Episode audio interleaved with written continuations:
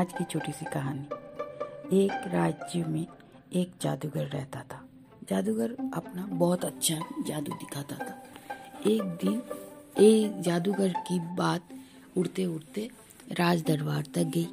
राजा ने देखा, सब दरबारी इसके बारे में बात कर रहे हैं। राजा बोले, कि आप लोग किसके बारे में बात कर रहे हो? तो जादू सब राज दरबारी बोले कि हमारे राज्य में एक जादूगर है। वो बहुत अच्छा जादू दिखाता है। राजा ने बोले, ठीक है, बोले, आप उनको एक दिन मेरे दरबार में हाजिर करो। मैं भी देखना चाहता हूँ कि वो क्या जादूगर, जादू दिखाता। तो ये जब बोला तो दरबारी ने जादूगर के पास संदेशा भेजा कि आपको राजा बुलाए हैं। जादूगर सोचने लगा कि मैं राजा के पास क्या जादू दिखाऊँ। ये सोचते सोचते वो आए और वो जैसे ही राज दरबार में आए, उन्होंने राजा की मुकुटी गायब कर दी। इससे राजा गुस्सा आ गया। सब, क्योंकि सब दरबारी हंसने लगे। राजा गुस्सा से और कुछ नहीं देखा। सीधा बोला जादूगर को कारगार में बंद कर दो। इससे कार जादूगर सोच में पड़ गया। ये क्या हो गया? तो फिर उन्होंने कुछ नहीं बोला। कारागार में ही था। जैसे ही जादूगर की पत्नी ये सुनी तो रोते रोते आई। राज और बहुत ये करके किसी तरह जादूगर से मिली और रोने लगी। बोली, ये क्या हो गया? आप तो खुशी खुशी आए थे राजा को जादू दिखाने। ये क्या हो गया? जादूगर बोला, कि तुम चिंता मत करो, कुछ हो जाएगा। वो तो कैसे चिंता ना करो? आपको तो फांसी की सजा हो जाएगी। तो नहीं नहीं, देखो ना क्या होता आज पे जियो कुछ नहीं होगा। जाओ, खुश रहो, जो भी होगा अच्छा होगा। वो चला गया। ऐसा करते करते उसको एक महीना बाद उसको फांसी चढ़ाना था। राजा का आदेश था। एक महीना फिर रोज जादूगर की पत्नी आती और रोज रोती। और ये हँसते रहता था। वो तो खुश रहो खुश रहो।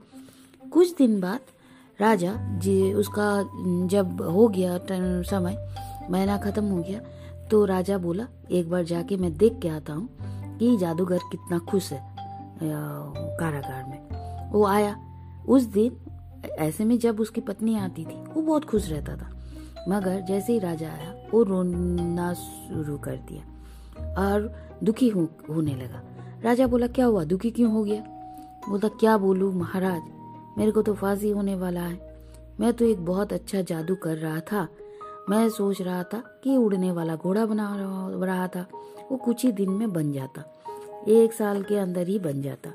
मगर अभी तो मैं मरने वाला हूँ। कल तो मेरे को फांसी लगने वाली है। यही सोच रहा हूँ कि और उड़ने वाला मैं घोड़ा नहीं बना सकता। इसी से थोड़ा दुखी हूँ। ये सुन के राजा थोड़ा सोच में पड़ गया। राजा सोचा, अगर उड़ने वाला घोड़ा मेरे पास आ जाए, तब तो मैं सब राज्यों को उड़ उड़ के युद्ध में हरा दूँगा। तो इसको एक साल के लिए छोड़ देता। हूँ तो राजा ने दूसरे दिन आके आदेश दे दिया कि इसको एक साल के लिए छोड़ दिया जाए। अगर वो एक साल के अंदर में उड़ने वाला घोड़ा नहीं बनाएगा तो हम उसको फांसी की सजा दे देंगे। दूसरा दिन उसको वो छोड़ दिया गया, आज़ाद कर दिया। वो जब घर आया तो देख रहा घर वाले सब रोने लगे। उनकी बीवी, उनके सब परिवार रो रहा है। तो सब इसको देख के सब खुश हो गया। फिर जब सब इनसे मिलके सब परिवार वाले, सब नाता, रिश्तेदार सब चले गए तो उनकी पत्नी पूछी, जादूगर की पत्नी पूछी कि आपको छोड़ा कैसे? तो उन्होंने बोला कि मैंने बोला कि मैं उड़ने वाला घोड़ा बना रहा हूँ। तो उसकी पत्नी सिर पकड़ ली, बोलते, ये क्या कर रहे हो? कहाँ से उड़ने वाला घोड़ा बना सकते हो?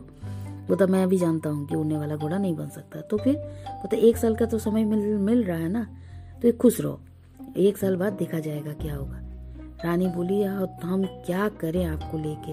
ऐसे बोल के वो चिंता करने लगी। वो तो कुछ नहीं होगा। और वो राजा का आदमी उसके आसपास ही छोड़ दिया उसका घर का सामने। क्यों, क्या कर रहा? वो रोज अपना जादू करते रहता था कुछ ना कुछ। छह महीना बाद अचानक राजा की मृत्यु हो जाती है और कुछ दिन बाद घोड़े की भी मृत्यु हो जाती है। इस तरह उसको और वो देखना उसका ये सत्ता भी पलट हो जाता है और उसको और सजा नहीं मिलती है। तो वो धैर्य धैर्य पकड़ के था, इसीलिए उसको कुछ नहीं हुआ। तो सब आज पे जीना चाहिए, कल क्या होगा, किसी को नहीं पता। इस कहानी से यही पता चलता है कि जो आज जो है, वो कल क्या होगा, कुछ नहीं पता। धन्यवाद।